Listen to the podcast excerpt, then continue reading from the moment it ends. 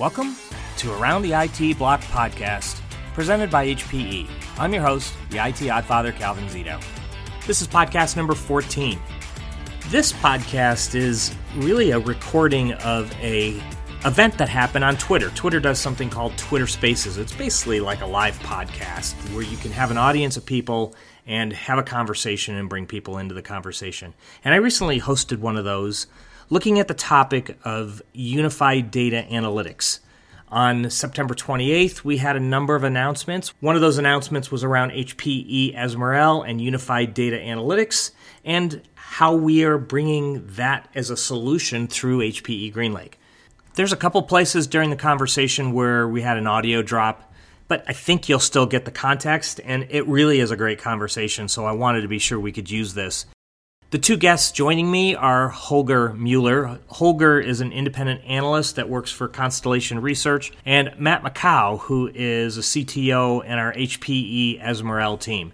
So let's jump to the conversation with them introducing themselves. Yeah, more than happy. A small boutique industry analyst firm called Constellation Research. They cover what is an umbrella term is an enterprise acceleration. Companies have to become more agile, more faster.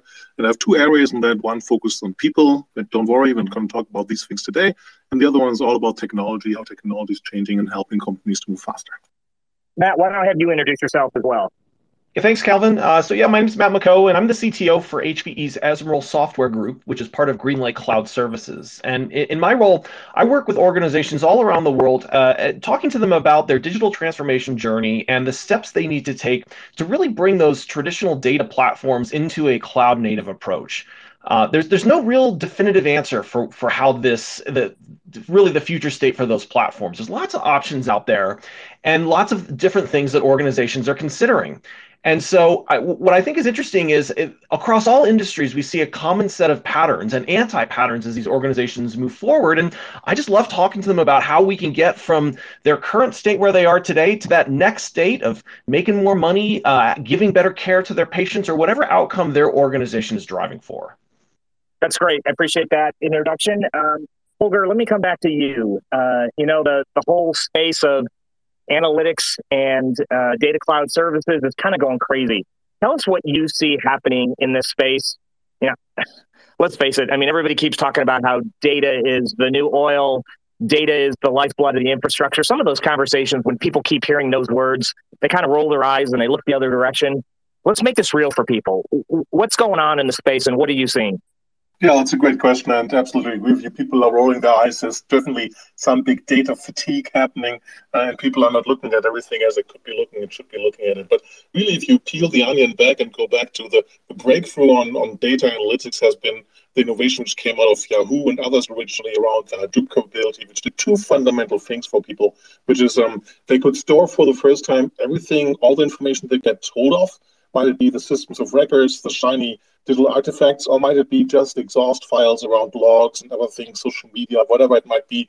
Would often call the digital exhaust, right? And for the first time, we could store all this in an economic way without going out of business just for storing it. You didn't have to ask what uh, the information. The second, even more relevant breakthrough was you did not need to know the time when you store that information how you wanted to analyze it.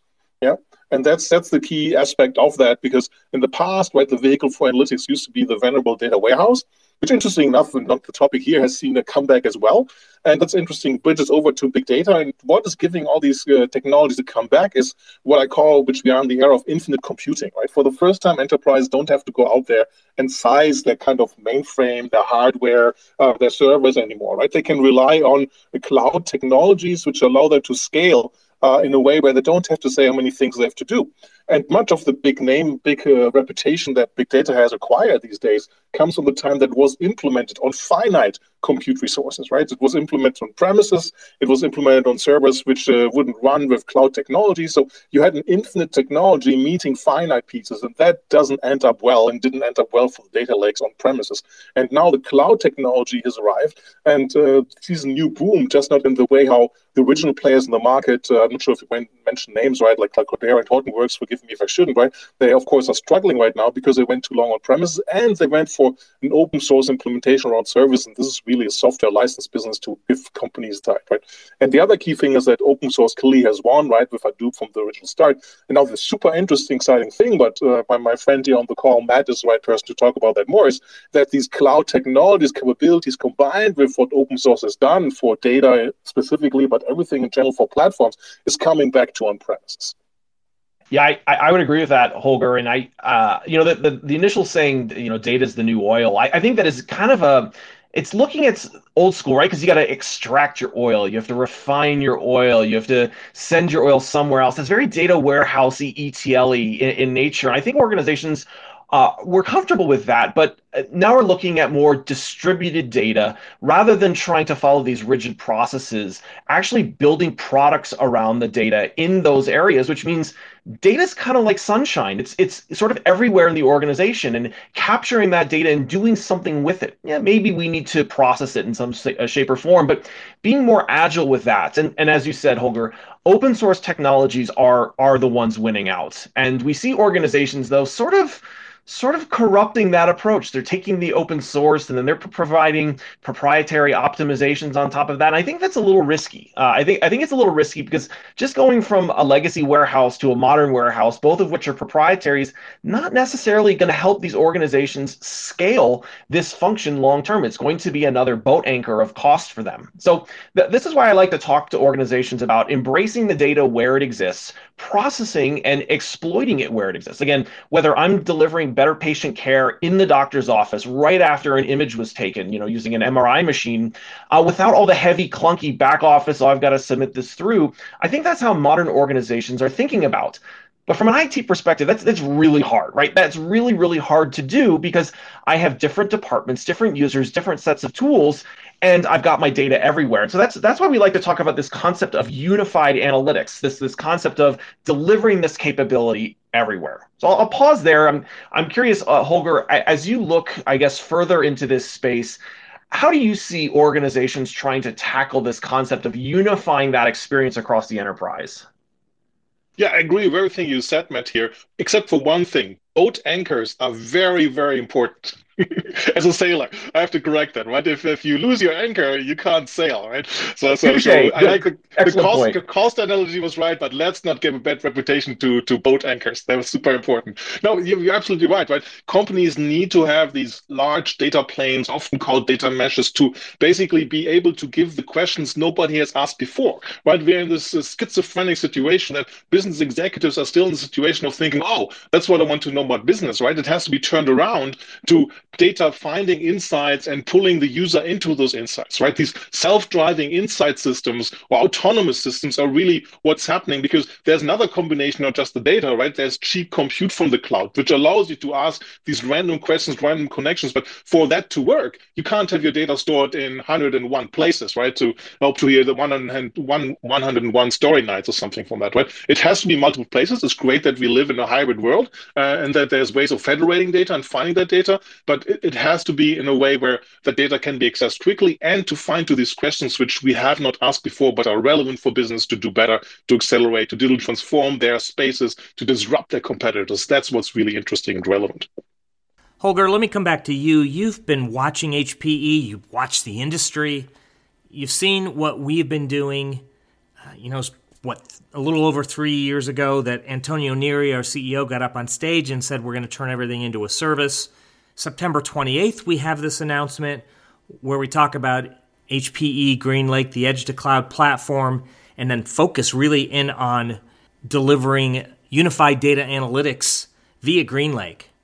From your perspective, what do you see as the customer benefits to a solution like this delivered on GreenLake?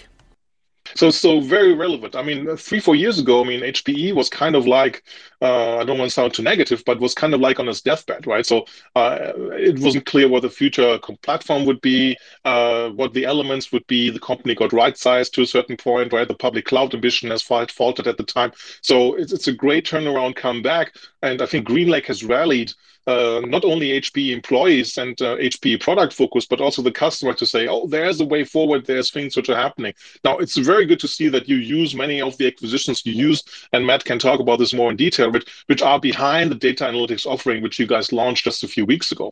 and that's very, very important because for many reasons, data might not be sitting always in the cloud, right? And the main three reasons for that is that first of all, there's legislation reasons, right? Data residency, data privacy, which requires you to run it on premise. There is um, um, performance reasons, right? Anybody of us who's ever been on the southern hemisphere and touched ground and want to get to the email uh, is surprised how long it takes to get to your email server on the other hemisphere. Uh, the speed of light is fast, but not fast enough to run certain things. And then last but not least, there's companies who simply don't want to operate uh, on, on in the cloud yet because they're not comfortable for the reason there might be not local cloud data centers. So it's really good to see, very important to see that the GreenLake platform provides these infinite insights capability through using open source, through allowing companies to provision in a dynamic way, through paying for what they just use, and enabling all these key insights and capabilities. Matt, let me come back to you. I mean, we've hinted around the the offerings with HPE one of the big components of the announcement we had on September 28th was the HPE Ezmeral Unified Analytics. Talk a little bit about that from a standpoint of customers using that within a GreenLake approach. How, how does that help them solve problems that they are dealing with today? Yeah, it's it's it's a good question. Uh, to, to peel back from the, the messaging, th- this concept of unified analytics is an acknowledgement that every organization is going to be hybrid in some shape or form with with their data. They're already hybrid but maybe perhaps they're not exploiting the hybrid capabilities as the, the best they probably should. Like holger said compute cheap uh, in the cloud. Data storage is not quite as cheap in the cloud. Yes i can persist my data in a cold object store but if, if i really need to process that data and store lots and lots of data to do to train my sophisticated models perhaps the public cloud is not the best place to do that. Even if we get past our regulatory compliance and privacy issues, there's a cost component there that that doesn't necessarily make things better for the organization. So what HPE is offering through unified analytics is the cloud experience where the data exists. That could be out at the edge. Uh, but oftentimes it's in the client's data center, whether it's theirs or a colo, and it's bringing those cloud data services that they need to be able to monetize or exploit or better take advantage of their data whether we're talking about doing traditional or ad hoc reporting uh, with our you know traditional business intelligence or data analytics, which most organizations are doing against data warehouses today, but that that next generation of analytics that's um, looking at uh, how we do data science uh, and then operationalizing that at some point in that journey we've got to touch those very large data sets and doing that either again on premises I, I, hate saying the word on premises so often but that's where most of the data still exists. Being able to process and uh, be able to run analytical models training models and do inferencing against those very very large data sets is absolutely critical to the life cycle of modern data science workloads. You may push that model you may push that algorithm or enable that application out at some edge location but it always comes back to how do I make this model more intelligent? And that is training it against very, very, very large data sets. And so bringing that intelligence to the data and then being able to push that intelligence back out is what unified analytics is all about ensuring these different personas have the right tools. Whether it's a data engineer who wants to leverage the latest lakehouse technology using Delta Lake libraries, they need to be able to spin up and provision those libraries so that they can persist that data in the object store. We need to support our data science users with their common notebooks and those data analytic users with that SQL interface. That's the experience that we're trying to drive. And so HPE GreenLake Cloud Services is delivering those same capabilities and outcomes where that data exists. Does that make sense? Did that uh, really touch on what you were looking for?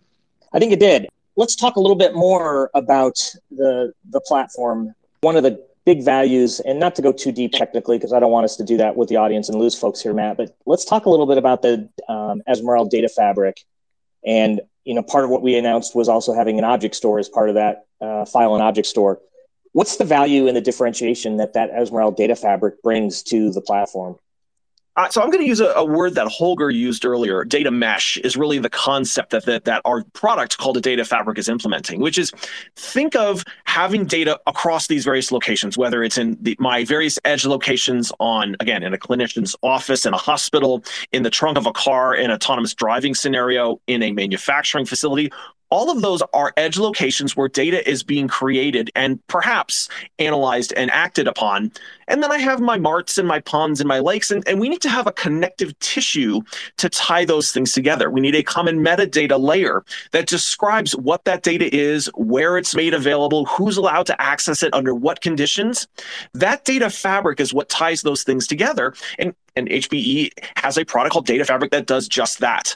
And what's important here is that we don't expect organizations or even want them to do a massive refactoring of their applications. And so this data fabric exposes that underlying data through common sets of APIs, whether it's S3 to be able to put data in objects, because that's what the Delta Lake needed. It wanted to go to an S3 object uh, store. It needed an HDFS repository for that traditional uh, Hadoop sort of scenario, or a SQL interface, et cetera, et cetera. So the data fabric is, is really those two things. It is the connective tissue that ties together the data localities and persistent locations, as well as providing those common open APIs so that that data is not locked into a proprietary system. Holger, you heard what Matt had to say. Uh, I mean, what would you add to that from an industry perspective, given the industry watching you do? Uh, couldn't add much more to what uh, Matt uh, said. He didn't do any bad uh, maritime analogies, so I'm totally fine with this. no, just joking apart, right? So, so that's exactly what you want to have, right? You want to have this uh, data mesh, data fabric, uh, where you automatically have access to all the data which is relevant for that, and you want that to span across on-premises and the public cloud. So that's exactly what enterprises need to get those insights, which we've been talking about before. So, much to add to what, what he just said. It's exactly down the the lighthouse or the, the course to stay in the maritime lands, the course which uh, enterprise want to take with their data and the insights they want to derive from those. Matt, let's talk a little bit about customer use cases. I've been with HPE a long, long time, and almost all of my career has been spent in traditional IT and running databases, running web servers. This is really a different space. This is really a very different space. And I think the typical customers that HPE used to talk to is really quite different when we're talking about unified uh, analytics. Talk to talk to that. I mean, what what it's it's not traditional IT at all. Even even though what HPE is doing is breaking the mold of traditional IT, moving yep. into GreenLake, making it a cloud experience. But this is even different than that. Talk about what what that differences are. It is, and and so there's still the traditional IT component because that's that HPE's got these partnerships, and we've had these partnerships for a long time.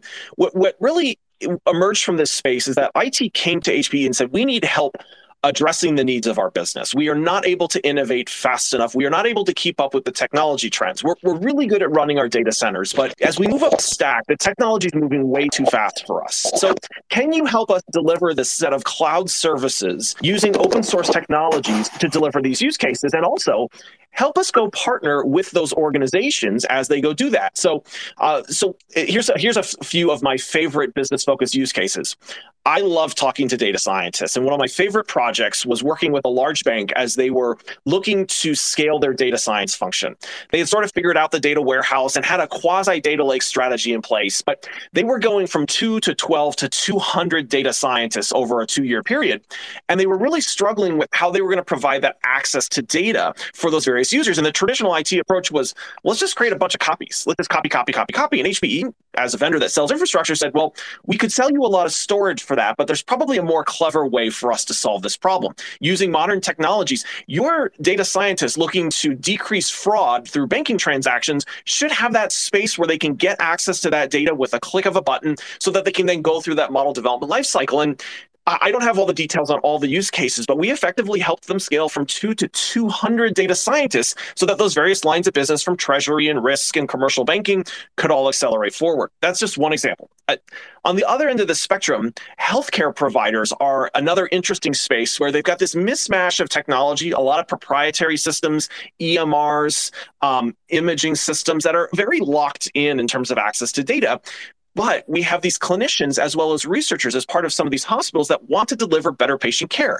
Uh, using that example I mentioned earlier, if I could have that image from an x ray or an MRI that was taken in the imaging department down the hall, brought up on my screen as well as side by side with my patient records and maybe run some artificial intelligence against that image to do an initial screen for cancers or other types of diseases, then perhaps as a doctor, I can provide better care in that exact moment. And that's what big data is all about. Big data is not about the big, the collect everything. It's about that very fine moment, that, that moment in time where I have all of the information readily available so that we can make a decision, whether it's a doctor making a decision about a patient's care, whether it's about an autonomous driving car to brake because they see something in the road. It's about these very fine moments of decisions. And so that requires this life cycle of analytics where at times I need to collect petabytes and petabytes of data. And at other times, I need to push very small applications out to where the decision is going to be made. And that end to end approach is fundamentally enabled by technology. But the merging of technology and business and, and how technology actually is part of the business is where a lot of organizations struggle. And so HPE is really helping smooth that gap, help that transition from these organizations that are, they've had their traditional brick and mortar banks, right? They lend you money, they borrow money to being digital organizations. And that brings into my mind this whole idea of transformation. I think it's another one of those words that people rolled their eyes. It's like here comes another vendor talking about transformation, and I, am bought in. It's not it's it's not gobbledygook. It's not. It's really what's important for customers to be able to take advantage of this new world we're in and be able to use that data in the way you just kind of described some, with some customer examples, Matt. The transformation is important, and so I, am I'm, I'm really cautious of marketing gobbledygook words and jumping on bandwagons totally. and these things are absolutely real. And uh, I think it's good that they're coming to light through conversations like this. I think we've got somebody that wants to speak. Moises, I think you're up. If you yeah. want to unmute your phone. Thank you.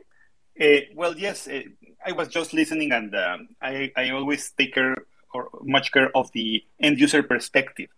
And uh, well, part of the issue of making unified data analytics work, as uh, we're discussing, is uh, to make faster and uh, more confident decisions, uh, to be able to anticipate and uh, respond to the unexpected uh, issues that will happen on any business, and probably to even have some savings by being able to cut costs on different basic issues on processes and planning.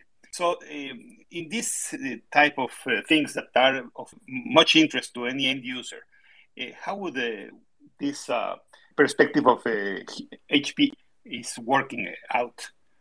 that is, for instance, as the volumes of data increase, it will be nearly impossible to quickly and precisely process business data and spot hidden trends. And those hidden trends are the ones that might give you the competitive advantage. So I would like to go deeper into that if you can. Uh, what are the blend, uh, the, the, fusion of uh, this unified data analytics and AI, for instance, if you can uh, get deeper into that, please. Yeah, absolutely. you raise a good question that the data is coming so fast and in, in such a variety of forms, as, as Holger mentioned, we have to apply machine learning techniques to really be able to gauge insights into that. We can't, we cannot rely upon humans to be able to sort through that. And so what we have to do is we've got, and I think Holger might probably want to talk about it, is we've got to get the right people in place with the right skills.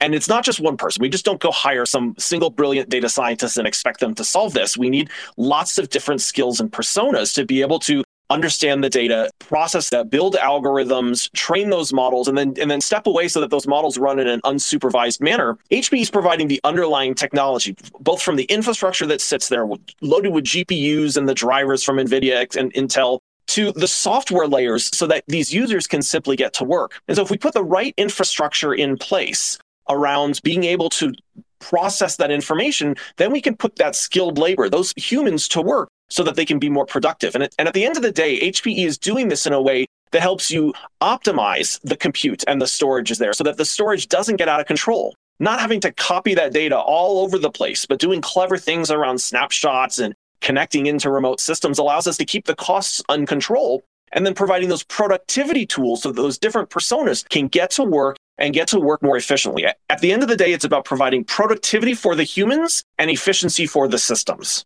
Holger, did, did you want to add on to that? Yeah, no, you made some great points and great question for Moises as well. Uh, this is way too hard for people just to do it for fun, right? Uh, so it's really important um, that uh, you don't forget what the, the, the, the, ultimate goal of this is, which is the outcome, which is the insight which triggers an action and automates it. And the beauty is, we talked about this uh, not so much, but also a little already, is that the automation happens with machine learning and or artificial intelligence, depending on marketing gibbly-gog, to quote Zito uh, before Calvin here, as he called it before. I'm not sure if we pronounce it right. But uh, it is clear that the, the enterprise who has more data available and can throw more data at their machine learning algorithms, which I personally prefer because I think we're not at AI yet, will do better, right? And if that better will translate into more successful customers, more revenue, happy employees, better suppliers, that remains to be seen if they do it right, then of course it will result in all of the above. And that's really the, the interesting situation that you can't wait not to create this data mesh, data capability, data fabric, uh, because it's not about the old insights which you used to have on OLAP, roll up, and whatever in the past, empowering end user to make their departmental decision anymore. This is about enterprise wide insights which have never been tapped in before. And if you don't provide this, you should be worried that your competitor may and will do and will out execute you based on these insights which never seen before right? It always reminds me if i can add this right uh, data mining right? Data mining success story was why should retailers move the beer next to the diapers right? Uh, after 6 p.m or something. It's because the dads were driving home right we're in stereotypical 90s and uh, the, the moms would call and say hey we need diapers right? The emergency is there and what would the dad also buy? He would of course buy beer right? Nobody arranged things together in that way Right? We, we need this beer and diapers moment for the enterprise in 2021. And that's what we uh, need the data plane for. Well, beer and diapers certainly isn't marketing gobbledygook, Holger. So I, I, like that a lot. Beer and diapers. I'm gonna I'm writing that down right now. Matt, I'm I'm kind of a well, I, I, like seeing things and being able to understand them better. And this this whole world of analytics is still a little fuzzy to me. The examples you give me have been great. Is there like another customer use case that maybe for people that are like me, like examples that that would help uh, bring us to life? Yeah, let's go back to the, the techniques on how we get to that example and then how we optimize it. So Holger mentioned beer and diapers, which is, is classic, but so someone came up with that theory. Either they were looking at the data or they spotted trends, and then someone said, well, let's try it, right? And so a, a store tried it, and then they looked Actually, at the data. Matt, sorry to jump in. It was by accident.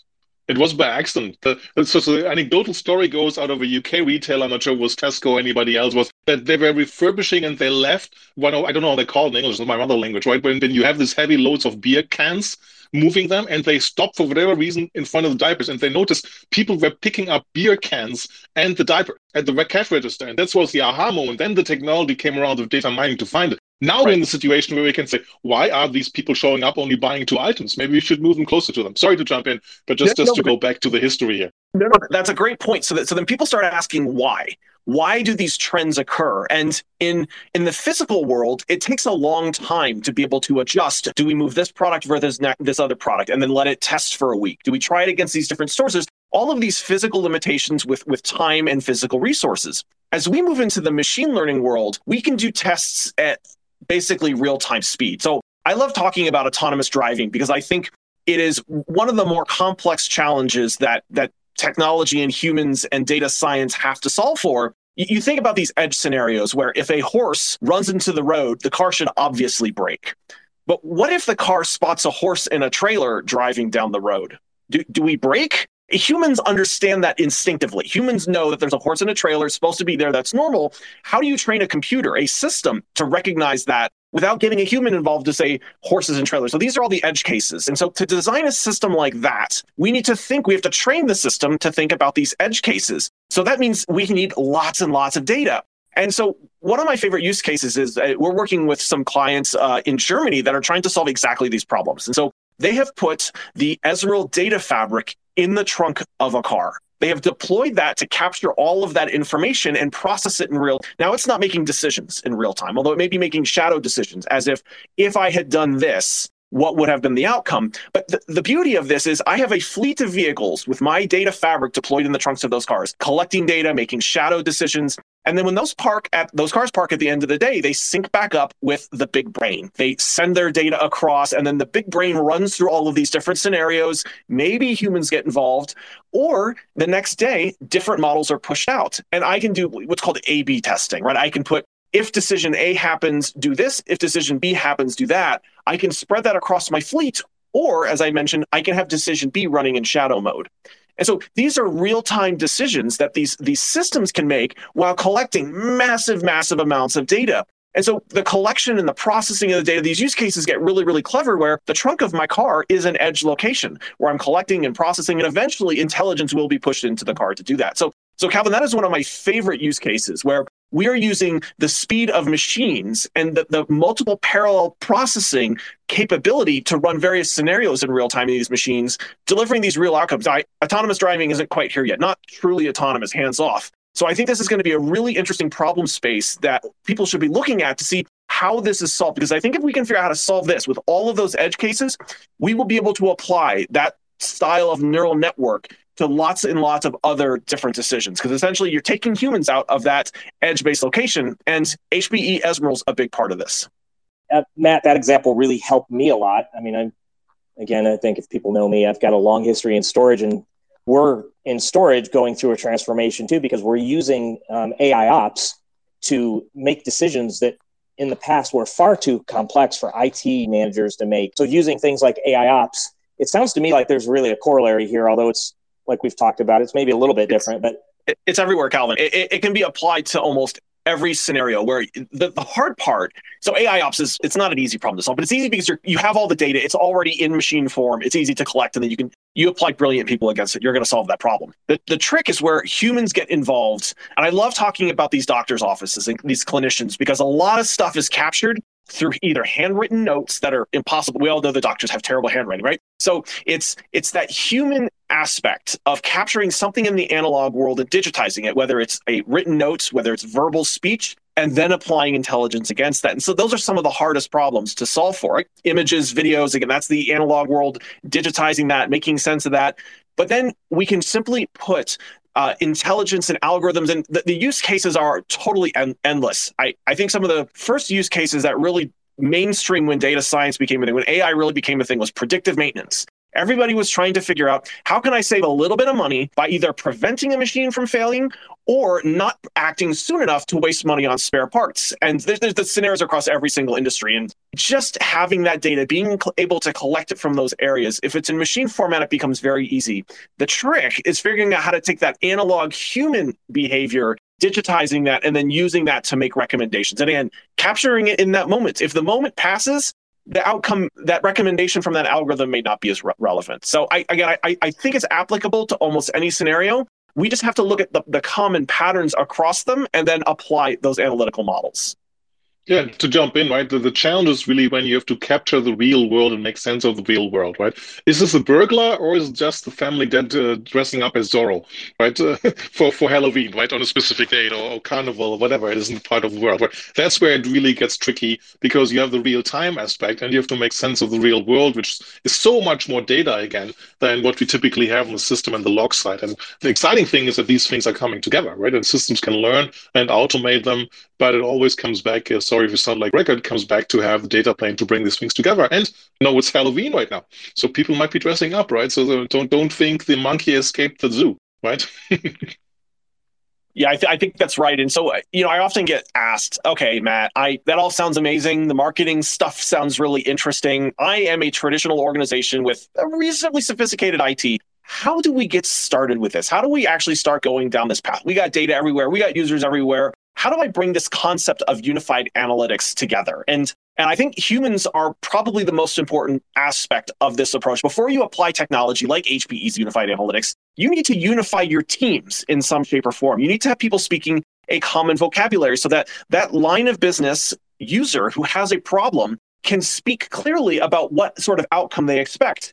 And then our IT person who can then translate that into systems, they come together with data scientists and data stewards and data quality people. We've got architects. The key part here is to build these virtual teams around building products, not like a Snickers bar product, but think about products that we're going to build based on that data and then design a system around that concept of a product perhaps bringing in KPIs from some parts of the organization. So I need I need my data analysts in, involved to track the efficacy of this model. I need to have my business process people involved because I have to change the way we operate. If that analog or if that algorithm is going to make a decision in this moment, I need my business to be able to react in that moment. That requires change, which is even harder than, than implementing the technology. So we've got to take a step back and bring humans together to try and collaboratively figure out all the way at the front end and at the, uh, the, the back end of solving these problems how do we improve the way we operate then we can start applying technology such as unified analytics. We can deploy GreenLake in place to take that burden of managing a cloud off the shoulders of IT so they can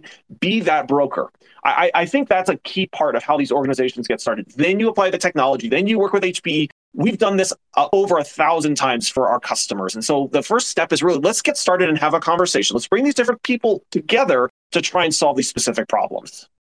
Matt, that all resonates with me, and you reminded me. Uh, I, hesitate to share this, uh, but I, my son-in-law actually works on the HPE InfoSight team, and he's part of the team that writes these scripts that they're collecting billions of pieces of data from the infrastructure, and they take that uh, data and he looks at it and he finds where the issues are, and then he writes scripts that then goes out and looks at the in- installed base and says, "Look, these these are issues where we, we uh, should have had him on, Calvin. We should have brought him in to have him talk about the part he plays in that overall journey. He's one of many of those players. Sorry to interrupt you, but I think no, the key to have these conversations is bring those subject matter experts in to have that conversation with your group. And I and HPE is doing it inside ourselves, right? So a lot of times people ask, "Well, give me a reference." We're doing it. Our products are better because of this, right? It's an HPE on HPE story. It's one of the other use cases we talk about. Sorry interrupting you, Calvin, I, but I think it's we're doing this ourselves. We're drinking our own champagne. Yeah, and to me, what it does, it just brings us all together because you know you think about AI and what it is, and it's the movie version where it's just some computer off in the corner that's like screwing up and killing off humanity. There really are people behind this, and you do need smart people, and that's why this is such a burgeoning field. And I think the whole story you talked about with the customer going from two to two hundred data scientists, that's what we need to make this work, right? Yeah, everybody's hey. doing this, and, and people have to watch the space because it's crucial for their future success. Yeah, so no question about that. Well, I appreciate you guys joining us. This has been a, a, great discussion. I mean, for me, when I host this stuff and I learn something, to me, it's a win-win. So uh, I love hosting this stuff, but it's even better when I get smart guys like uh, Holger and Matt on here that I learned something. So I'm sure the audience did. Thanks a lot, everybody, for joining us. Thanks for having us. It was great. Thanks for having us. You can find the podcast on Spotify Podcast, Google Podcast, Amazon Music, and Audible, Podcast Addict and great news, it was just added to iTunes Podcast. And if you really struggle to find it, go to feeds.transistor.fm slash around dash the dash IT dash block. Love hearing from you on Twitter, where you can find me as Calvin Zito. You can find our blogs at community.hpe.com. Until next time, thanks for joining me.